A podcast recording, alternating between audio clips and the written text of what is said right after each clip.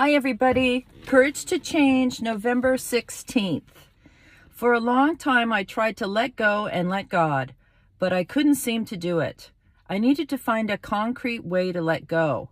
I heard someone share at a meeting that she pictured her loved ones on a beautiful ocean beach basking in the light of a higher power. Al Anon has taught me to take what I like and leave the rest. I couldn't relate to the beach scene, but I did find comfort in the general idea. Once again, the experience, strength, and hope of another Al Anon member led me to find my own personalized answer. I now envision wrapping my loved ones in the kind of blanket that I think they'd like a down comforter, an army blanket, a patchwork quilt, and gently handing them to my higher power. I find it important to be very specific. After all, my fears and worries are specific. With a clear picture of my loved ones in my higher power's care, I am much more able to truly let go and let God. Today's reminder when I'm anxious about other people, I need my higher power's help. Fighting with fear often strengthens its hold over me, over me, but turning my loved ones over to God can free us all.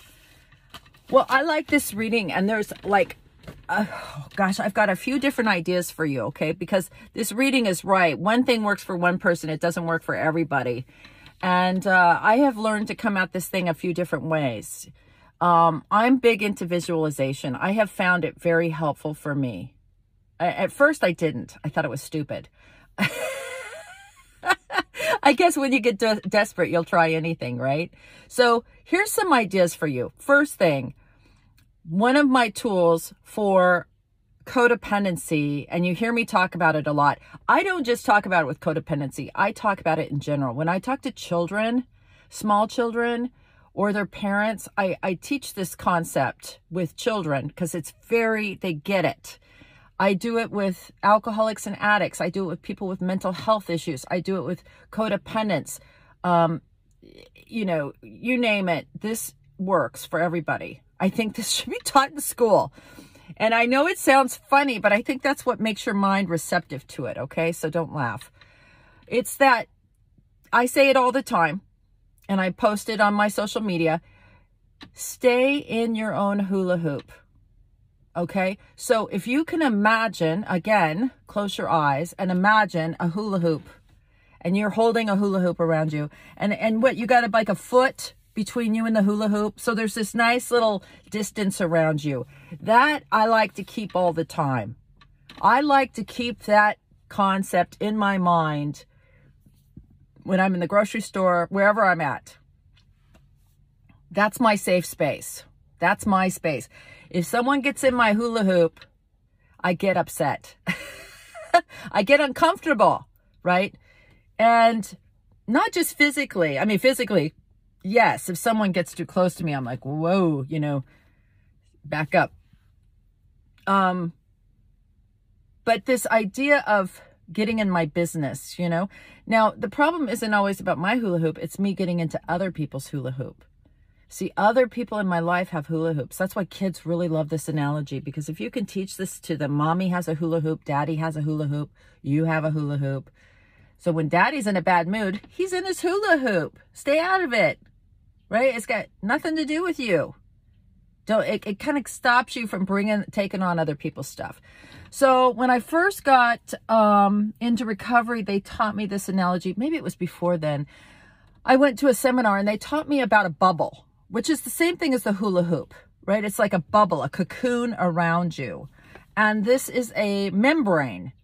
And you get to decide what goes out through the membrane and what comes in through the membrane, right? And if you don't want it coming in, it hits the membrane and bounces off, right? You have the control valves of how dense or how firm it is, right?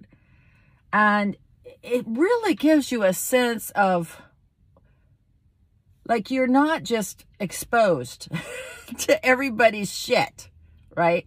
And you don't have to spew your shit onto everybody else. So I love those. Those analogies just came to my mind when I read this. So the analogy about giving someone to God. Okay, I have someone in my life that I have to, and this is not something you do once and it's done.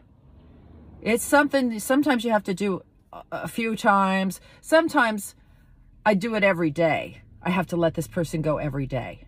You know, it's just one of those things. It's just, you know, the love is so, you know, it's it, when it's a child, it's it's uh it's continuum. It doesn't stop. Where if you break up with someone or you get divorced, eventually you forget about it. or you don't forget about it. You know what I mean? You get over it. But with a kid, you don't do that, or a parent. So this analogy was something my nephew, who is a, um, I wouldn't say he's a Buddhist monk, but he's a Buddhist monk. And he's been to um, India and I don't know if I should even say he's a Buddhist monk. I don't know if he's a Buddhist monk. He's the most spiritual guy I know. How's that? This guy is like, you know, and I don't really know what his one on one is with Buddha or anything. I don't know why I even said that, and I don't want to start this over. So forget what I said. Spiritual guy, been to India, done all this work on himself, really has this insight and this peace and this oneness with the, the universe. Okay, that's what I'm going to say. And he's definitely not a monk. I know. anyway, sorry. Uh, I'm trying to see how I can back up from that whole statement um, without starting over. Anyway, he told me once, he said, you know, Aunt Karen, this is what I want you to do. I want you to get real still in a meditative state, whether you're laying down or you're sitting down. And I want you to close your eyes and I want you to imagine a cord, like an umbilical cord is what I thought of. Um, a cord, a, a rope, a tether, to that person. And no matter where you're at in the world, you have this connection with them, right? And he said, I want you to really honor that and really think about it. And then I want you to visualize yourself, you know, taking some scissors and cutting that cord.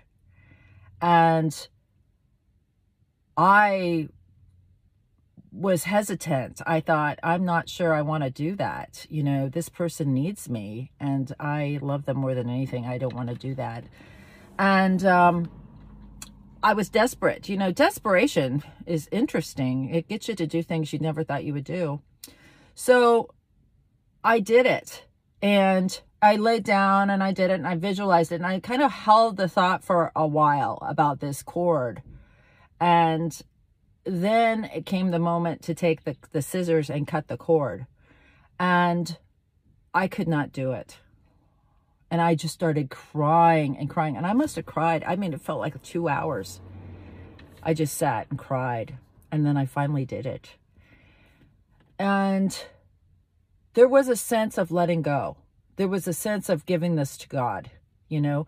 Um, that worked for me. And I do it often it the the cord regrows. So i have to do that often. Now the other thing that i have done that has been really helpful is when i have things that are really hard to let go of whether it's jobs decisions people things like that. I'll write them on a piece of paper right? I'll write it down on a piece of paper and i'll fold it up and i'll stick it in my my al-anon book or my big book uh, I don't know where my Bible is, but you get the idea.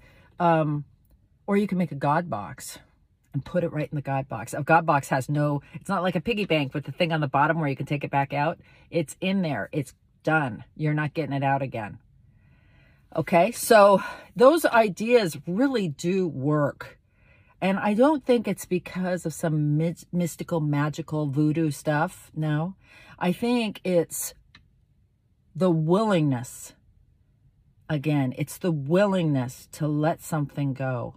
Like I'm going to ceremonial, make an ceremonially make an effort to give this to something besides me. I can't do it. I am powerless over this particular thing and I'm going to let it go. And I don't know, you could figure out something if you live by the ocean.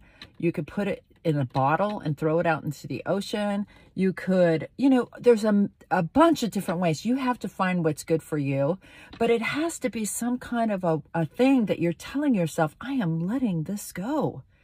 I have no power over this and I'm going to let it go. Um, some people do it with like, you know, um, you know, I don't want to tell you to start a fire, but like bonfires or, you know, they'll write it down and throw it in the, in the campfire. Um, all these different things that you can do. I'm, I think I'm in someone's way. And, uh, you know, there's all these things that you can do. I love recording in my car. I just, I just love it.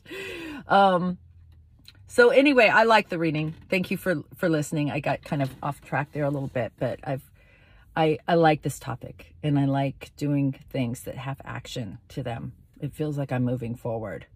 I love you all. Thanks.